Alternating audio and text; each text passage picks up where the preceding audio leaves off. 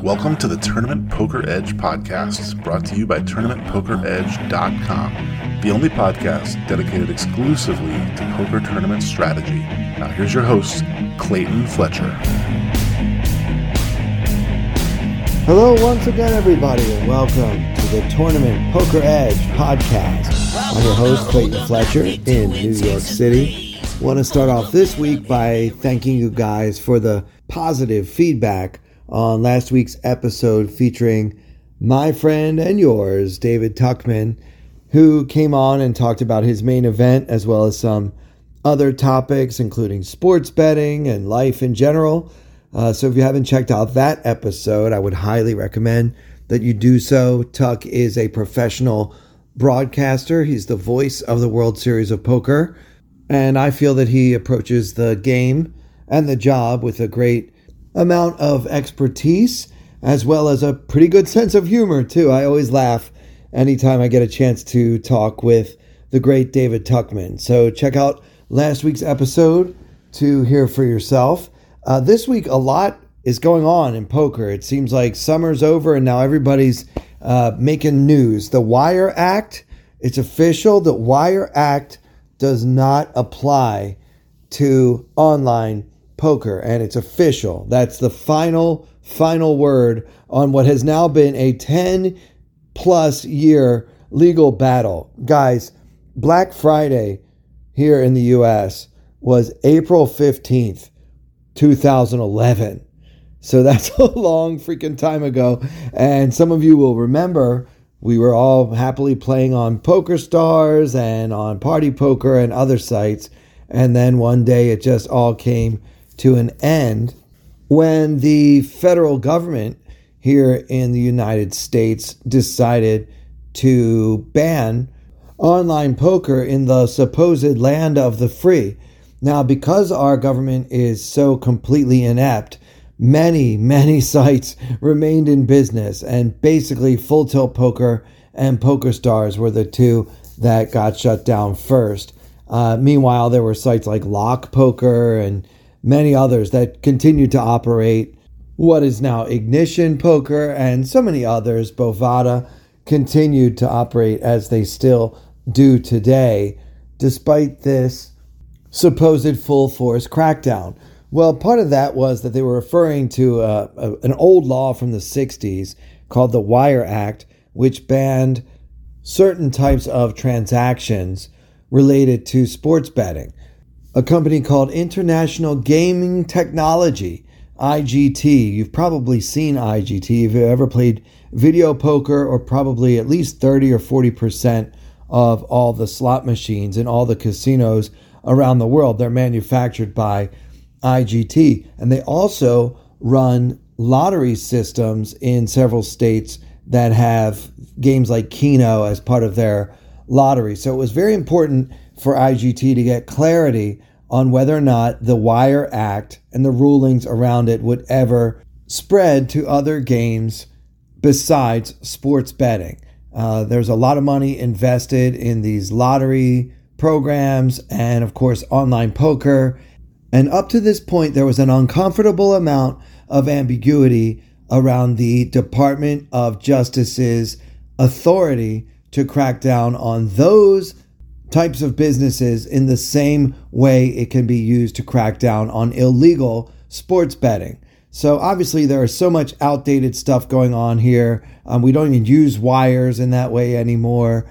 Uh, sports betting is legal in more than 50% of the states in the union. This is a huge win for online poker in America. Legal, licensed, regulated, insured, guaranteed online poker without fear of another, essentially what would amount to another Black Friday. So a lot of people are viewing this as a huge win for online poker going forward. It could convince more states to allow online poker. It could also encourage states that already have legal online poker to combine player pools across states, as we've seen with uh, Nevada, New Jersey, Michigan, and others kind of joining together. So maybe eventually we'll have shared liquidity among the states that would almost certainly result in much larger prize pools, bigger guarantees, and just more fun for those who have access to legal online poker in the United States. So this is a big win. It's been a long time coming, but when it comes to government, nothing happens quickly. Better late than never. And I'm hoping this will start a trend and maybe online poker will finally catch fire the way sports betting has. So it's good news. Uh, I always want to be a little bit cautious in my optimism, but this is definitely the ruling that the online poker community wanted all along. All right, well, let's talk about Ebony Kenney. I know she's a polarizing figure, and probably many of you listening to this are not fans of hers, but let me start off right off the bat here. I like her. I know her personally. I'm not like her best friend or anything, but you know, we've definitely had some conversations over the years. Uh, she's a good person, someone I have always liked. She approaches the game with a lot of positivity. She feels like she has a platform and she wants to use it to help women in poker, but even just general positivity. You know, she likes to try to keep a smile on her face. And if you've ever watched her stream on Twitch, you know that Ebony Kenney's purpose in life is seems to be to spread joy, love, happiness, and sexual freedom in all of its many forms. I mean, yeah, I know that she's a big personality. She's got some polarizing viewpoints that she shares from time to time, but I, for one, really like her. It's unequivocal that she's good for the game. And she recently, she's an ACR sponsored pro and the CEO of ACR is Phil Nagy. I don't know if I'm mispronouncing his name or not, but he sent her to Cyprus to play in a big Triton event there. And she had some success, even though she had never played in these high roller type of tournaments before. One of them was a $200,000 buy in called the Coin Rivet. And she, she took fifth place for $1.7 million. Now, because Phil paid her buy in, uh, a lot of people are speculating how much of that 1.7 million Ebony actually gets to keep. What was the staking deal? Does she have makeup? Like all this kind of stuff. That's none of your business. That's none of my business, and I don't really care. I you might notice whenever I have poker guests on the podcast, I never ask them about their staking agreements. I don't really think that it's a polite question to ask someone who just won 1.7 million, uh, how much of yourself did you have? Uh, however, Joey Ingram, who I'm sure most of you know, he is a YouTuber. He's also a poker player, something of a media personality. And he invited Ebony to go on his YouTube channel, podcast, whatever, and ostensibly celebrate her win. Joey asked a few pointed questions of his own. Uh, Phil Nagy maybe has his own background with regard to sexual misconduct or accusations. And so Joey brought that up. Whether the fact that she's a woman has anything to do with her being sponsored by ACR and on and on and on. I think that Joey wanted to kind of ask the hard hitting questions, as it were. And I think that it kind of took her off guard.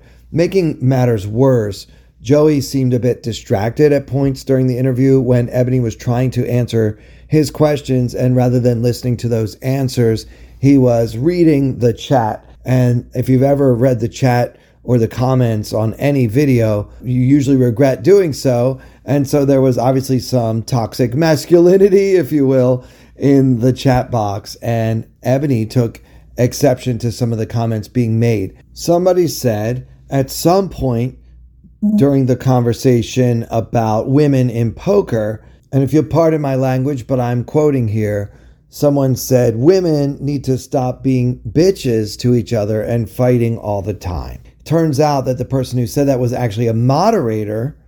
Also, when Ebony took exception to the comment, uh, the moderator immediately deleted the post and just simply commented one word, sorry. The moderator, as it turns out, is Donna Morton, a female. So, as Ebony was upset because she thought that there was sexism in the chat, a man saying, hey, bitches shouldn't do this or whatever, uh, it turns out it was actually a woman writing that. And what I think we have here is a case of emotions flaring up, a, a lot, sort of a lot in the cauldron, if you will, between the fact that Ebony must be on this huge emotional high. I think that she also took exception to the turn that Joey's questions to her in that interview took. I think she was not expecting sort of these uh, bigger questions about women in poker, and I don't think that she was aware that he was going to kind of bring up the uh, history of the ACR CEO, etc. So I think she may have been a bit surprised by that. Now, I have a friend, she's a comedian named Jamie Lee. Uh, she doesn't do as much stand up as she used to because she is now one of the writers on this really successful TV show on Apple TV called Ted Lasso. And Jamie told me many years ago when we used to write comedy together, she said, Listen, Clayton, whatever you do in this world, don't read the comments. So, yeah, just do the interview, Ebony. Don't read the comments in the chat because people are uh, very brave when they're hiding behind their keyboards. So, I think we have a few things to talk about here. Number one, I want to be very clear what I think about women in poker. I think it is very important that the women in poker are treated well. No one should feel sexually harassed at the poker table. No one should feel intimidated by the fact that she is joining a world in which the vast majority of inhabitants are male.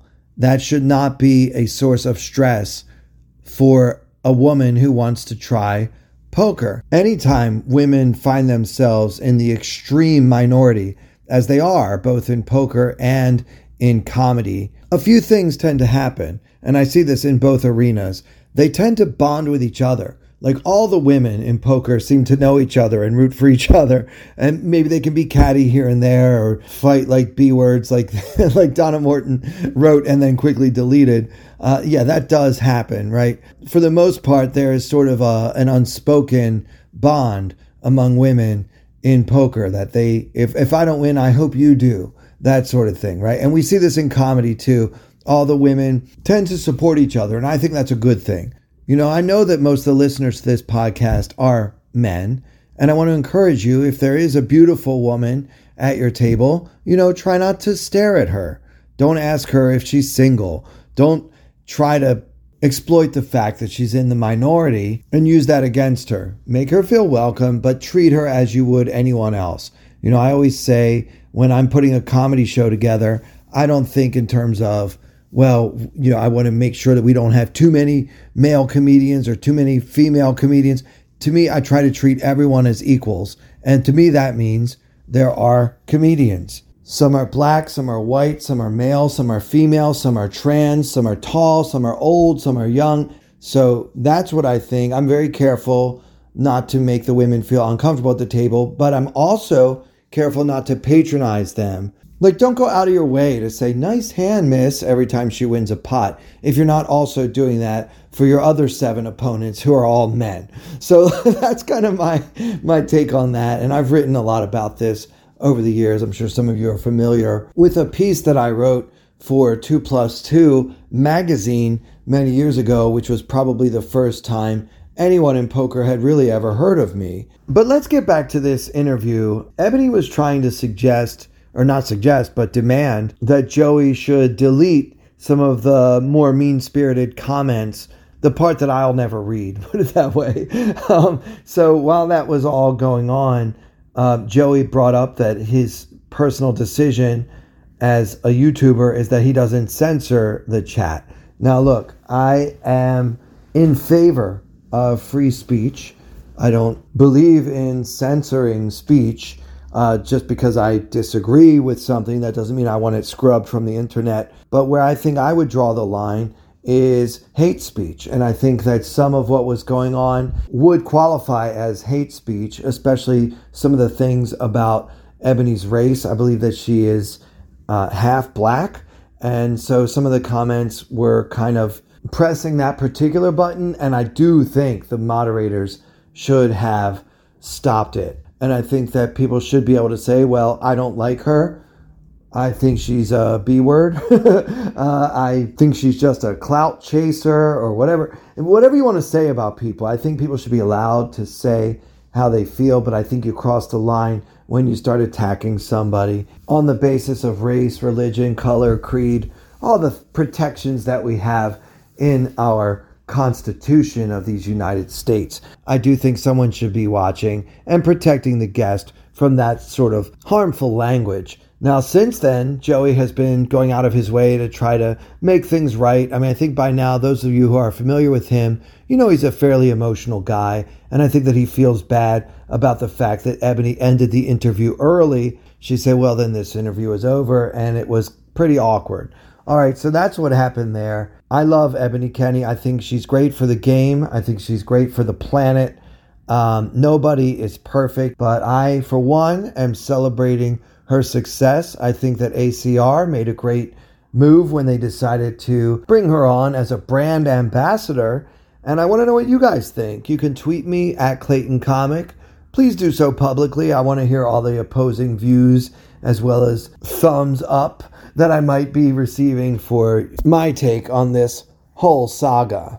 All right, before we get to the strategy hand of the week, I want to talk about something that happened at the Venetian Hotel and Casino in fabulous Las Vegas.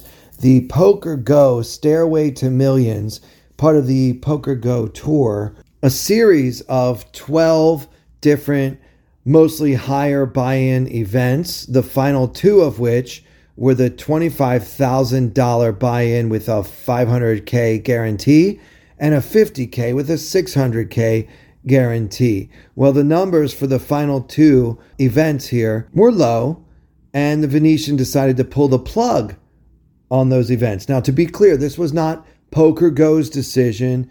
It was not the people who run the PGT Poker Go tour. The Venetian was afraid of losing money on these events, and they decided that instead of having to pony up the difference to cover the guarantee in terms of overlay, they chose to just cancel the two tournaments with the two biggest guarantees of the series. Now, this is a terrible look, obviously, for a Venetian. I mean, look, you have a beautiful property. Uh, your poker room is fine. It's very comfortable. You have a questionable reputation in poker already, as your late former owner, Sheldon Adelstein, was always openly and vehemently opposed to online poker in all of its forms, and some think that his lobbying was what caused Black Friday in the first place under the Bush administration. So basically, what, what happened here is the Venetian gets another black eye or a black mark on the record by canceling half the guarantees. I mean, the two biggest ones, they canceled 1.1 million of guarantees. The whole 12 tournament festival only had 2.15 million overall guaranteed. So, uh, and what makes things even worse, this decision came down less than 20 hours before one of these tournaments started and less than 48 hours before the other.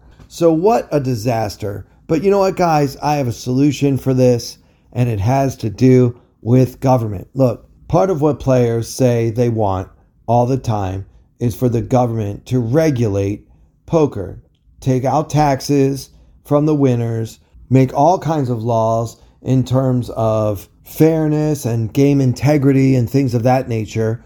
Why don't we make a new regulation that says a casino is not allowed to use the word guaranteed and then take it away? Okay, maybe you could have an exception for if there's another coronavirus or if the place catches on fire, okay?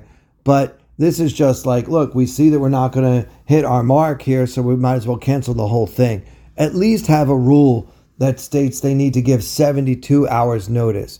Uh, or just don't use the word guaranteed. I remember in the old days at the Borgata, they never used to do guarantees. They would just say anticipated prize pool or expected prize pool, or they would list a million dollars for first place in this upcoming tournament, and then with an asterisk, if you read the fine print, it would say based on 2,000 entries. Not guaranteeing that amount, but just kind of giving you an idea of how big they expected, or maybe in some cases hoped, that tournament would be. I think once you start using the word guarantee, you have to pay. You guaranteed it. What does guaranteed even mean? So that's what I would like to see. I don't know whether that will ever happen, especially here in America, where, as we know, the politicians are so indebted to the multi billion dollar companies who operate most of the casinos in places like Las Vegas. But that's my pipe dream that they would do something good for the players and just say, look, you can't use that word. That's the G word. Guaranteed means guaranteed. I played in a tournament once in Maryland where I believe it was at Maryland Live. It might have been at the Horseshoe, but they weren't going to meet their guarantee. So what they did is they gave free tickets to the tournament. they they bought their VIPs in. All the whales that were in the casino got to come and play, and they were telling me at the table, like, I don't know, uh, I didn't know anything about this, but I was playing a slot machine, hundred dollars a pool, and my host came over and asked me if I wanted to play in this tournament. so that's that's one way to do it. You know, if you have to pay the money anyway, you might as well use it to take care of your whales or whatever. But look, I think once it's guaranteed, it should happen. And I really feel bad for anyone who made travel arrangements to be in Vegas for that $50,000 buy in, $600,000 guaranteed tournament as part of the Poker Go tour, came to find out as the plane landed that the game was off. All right, so that's enough hot topics for this week. I know you guys want to get to strategy, and I actually was playing this week on America's Card Room, the aforementioned ACR. Uh, I played in something called the Loncar Special.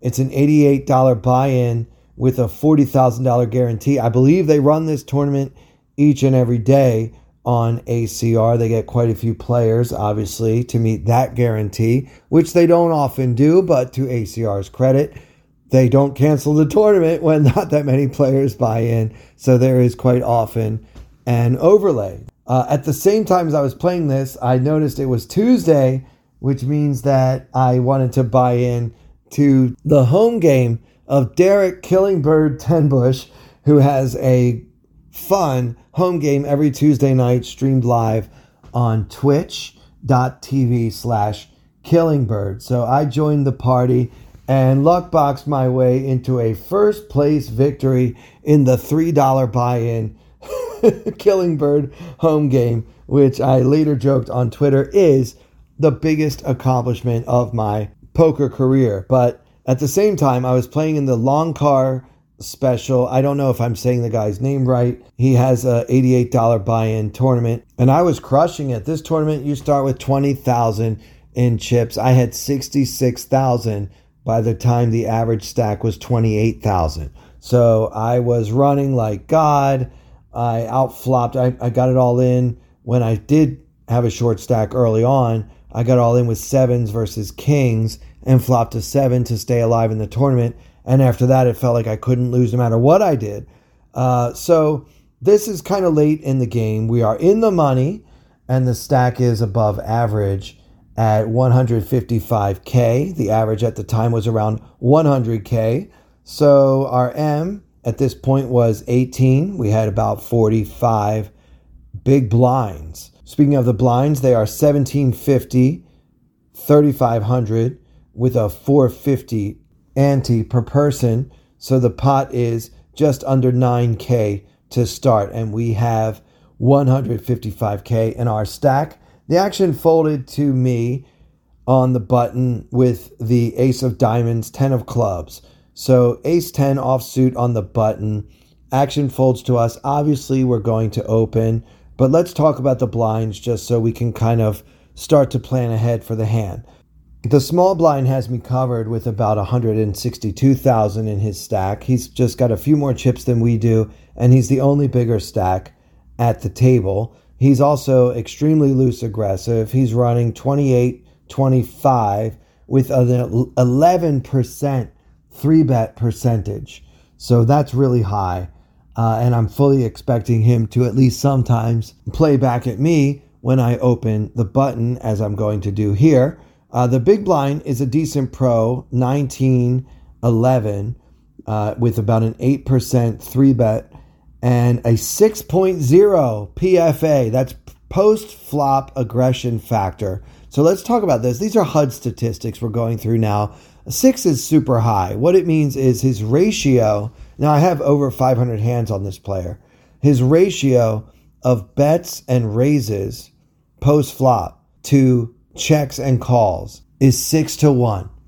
That's really high. I mean, most pros are like right around two. And that's a really, I mean, that's true. He's betting and raising three times more often than most pros would be. So I know that this big blind is going to be an extremely aggressive player after the flop. That's important. He's got 56,000 in his stack. So we've got him obviously well covered. We open to 7K, just a min raise here, and only the big blind, the player I just described, calls. So now there is 20,000 in the middle, and the effective stack is the villain with 52,000, the big blind. The flop comes King, King, 4, Rainbow, again, hero holding the ace 10 offsuit. So King, King, 4, and opponent checks. I don't think there's any problem with betting small here as a C bet. You know, get a little protection when the opponent has two unpaired cards. But against a player that's this aggressive, I don't really want to bet and get check raised off of what is pretty likely to be the better hand in this situation. I mean, ace 10 is good on this flop so often, but I don't really want to play a huge pot with it. So I decide to go ahead and check it back. So now there's still 20K in the middle, and the turn comes the 10 of hearts. It gives us a pair. How about that? So now the board is King, King, 4, 10, Badugi, hero with the ace 10 offsuit, and again, villain checks. This time I decide to bet really small. I'm trying to get value from a gut shot or maybe just a curious ace high. So I bet 4,000 into the 20,000 pot and my opponent calls after a little bit of a tank. Now there's 28,000 in there, and Villain still has almost twice the pot in his stack at 48,000 or so. And the river comes the 10 of diamonds for a final board of King, King, 4, 10, 10. So we've got a full house, 10s full of kings, and our opponent donk shoves the whole 48,000 right into the 28,000 pot. What in the world am I supposed to do with this? I mean, look, he's about as polarized as you can get. He's saying, I have a king, right? He's trying to tell me I have a king. I don't think he should make this bet with a 10. I don't think he should make this bet with any hand besides a king. I just kept looking. I really wanted to fold, but I just kept looking at that 6.0 post flop aggression factor uh, and this huge over bet. You know, doesn't he want to try to get value? But that's dangerous line of thinking. I mean, he's saying I have it.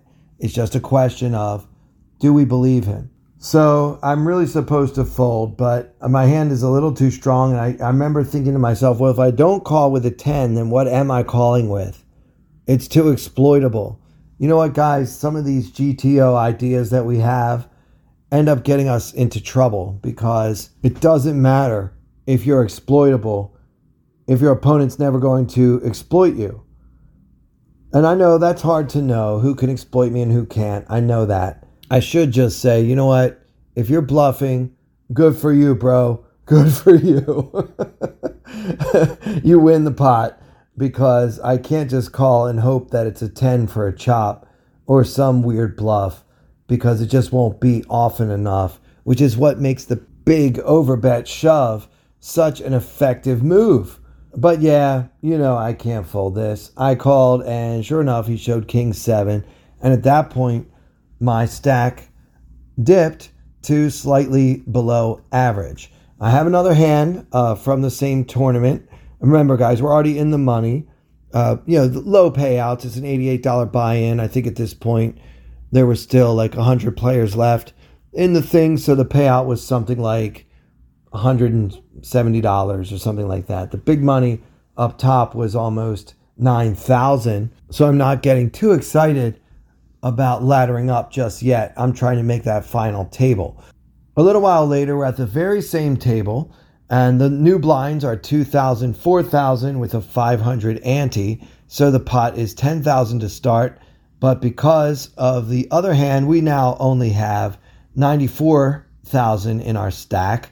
Our M is 9.4. We have about 23 big blinds. At this point, the average is almost 110. So we're just below the average stack, but still fine. We don't have to just try to find a hand to push and pray or whatever. Here, the action folds to me in the cutoff with the ace of hearts, six of hearts. Now, I know that in the last hand I was on the button, and in this hand I'm in the cutoff, but let me emphasize this was not right away. This was some time after the previous hand. Now, I already described the two players on my left, the button and the small blind, were the small blind and big blind from the previous hand we just went over. But I need to talk to you guys about the big blind in this hand. He's loose aggressive. He's been three betting quite a bit. Uh, I don't have a ton of hands on him, but it's pretty clear between his HUD stats and the way he's been playing that he is not one to just take things lying down. So we have the ace six suited and we open to 8,000 from the cutoff. I'm willing to get all in if the big blind three bets. He's got a lot of chips. He's got 180,000, twice what we have, and he's shown a propensity to attack at every turn. So I was willing to four bet shove. I was hoping he would three bet because I think a6 suited is a great shove with 23 big blinds against a player like this. But he just called my bet. And at that point, I realized I had made a mistake in my sizing pre flop because there was 22,000 in the middle and the effective stack is my stack, which is 86,000. I hate to have an SPR of between three and five. It is just really hard to play without putting yourself in awkward situations with that type of SPR. And this was the most likely outcome was that the big blind would call. So I could have created a better SPR for myself if I would have opened to more like 3x and then I could really play with uh, SPR below 3. It's pretty easy. You flop an ace, you never fold, or you try to get all in when you flop a flush draw with this hand. So I think I should have made it like 11 or 12,000. But instead, we're now here with this awkward stack to pot ratio, and the flop comes Jack of spades, 10 of hearts, 8 of spades, and the big blind checks. And before I tell you what I did here on the flop, I just want to talk very quickly about this company that I'm so happy to call a sponsor of this podcast, sitesoptimized.com. That's plural, S I T E S, optimized.com. A web design and SEO company uh, started by my friend Danny that I met over the summer in the World Series of Poker. I actually got to play some poker with him. Really nice guy. He's one of us, he's a podcast listener. He heard me talking about needing sponsors for the podcast with all the changes at TPE and he stepped up to the plate. So if you have a business and you need a website or you'd like to redesign your website or you feel like your website isn't turning visitors into customers or callers or anything good for you, you should really get in touch with Danny at sitesoptimized.com. Prices start at only $299 for a website and $195 a month for SEO services. Now, this means like when somebody searches for a service that you offer or a product that you sell, your site appears closer to the top of the list that the search engine, Google or whatever, pops out. So, this is really important. You want them to see your site for your business so that they click on you instead of the competition. You can get a free mock up design of your homepage just by mentioning that you're a TPE podcast listener. So for more information, visit sitesoptimized.com and tell Danny that you and he have the TPE podcast in common. All right, so let's review. Where are we We're on the flop here. I opened before the flop with ace of hearts, six of hearts, got called by a loose aggressive player in the big blind, and saw a flop of jack of spades, 10 of hearts, eight of spades. So the big blind checks. Now you can bet this if you want. I personally feel like against this player profile, I want to check this flop because I don't have enough equity to continue if I get check raised. And I think that there are so many draws available on Jack 10 8 with two spades that, you know, any nine is going to check raise me a lot. Uh, any King Queen, Queen 9, 9 7, uh, you know, any gut shot. I feel like he's going to be check raising this flop so often. And against that check raise, particularly with my ugly SPR, I just need to fold. So I don't want to put myself in that situation. I'm just going to check behind here and see what happens on 4th Street. I'm thinking to myself, come on, heart, so that we have a good card with which to continue. And there's still 22,000 in the middle. When the turn comes, the Queen of Spades. So our board is now Jack, 10, 8, Queen with three spades, Hero holding the Ace, 6 of hearts and the big blind checks once again. Now I think we need to take a stab at this pot. We have ace king in our range, we have straights in our range. It's unlikely that this opponent would have checked twice if he had a nine. So I'm going to do something I usually don't recommend, which is bluffing a loose aggressive opponent. which is already dicey. Bluffing any loose opponent is dicey at best when I don't really have a significant blocker. Yes, I have an ace, so it's less likely that my opponent has ace king, but he never has ace king here anyway. He would have tried to get all in with me pre flop if he did. So the ace is rather insignificant. So I don't really have a significant blocker. And the fact that there are three spades out there and I don't have one makes it a little more likely that my opponent has a flush or a strong flush draw. However, I do feel that this opponent would have led on the turn if he had a nine or a good spade or two pair or a lot of hands. So the fact that he has now checked it twice was enough for me to go ahead and bet. I put in 7,000 into the 22,000 pot. And just to punish me for everything I've ever done wrong in my life, the big blind raises to 18,000. So you're thinking, why are we talking about this hand, Clayton? Obviously, we can't continue. Oh, is this your first time listening? I am going to exploit this player's natural tendency to bluff too often and with too many hands, and I made it 31,000, put it right back on him, knowing fully well I could be drawing completely dead. I left myself with just over 50,000 behind, and I was saying out loud something you can't ever do in live poker is say what you want your opponent to do out loud. I was like, come on, please fold, please fold, please fold. And sure enough, he did. So that was the hand that put me right back on track in this tournament. Now, yeah, that was a fun one, but still, nothing compares to the thrill of winning the $3 buy in Killing Bird home game. I'll never forget. It actually brings a, a little tear to the eye just just thinking about how good that felt to take that one down. All right, that's going to do it for this episode, guys.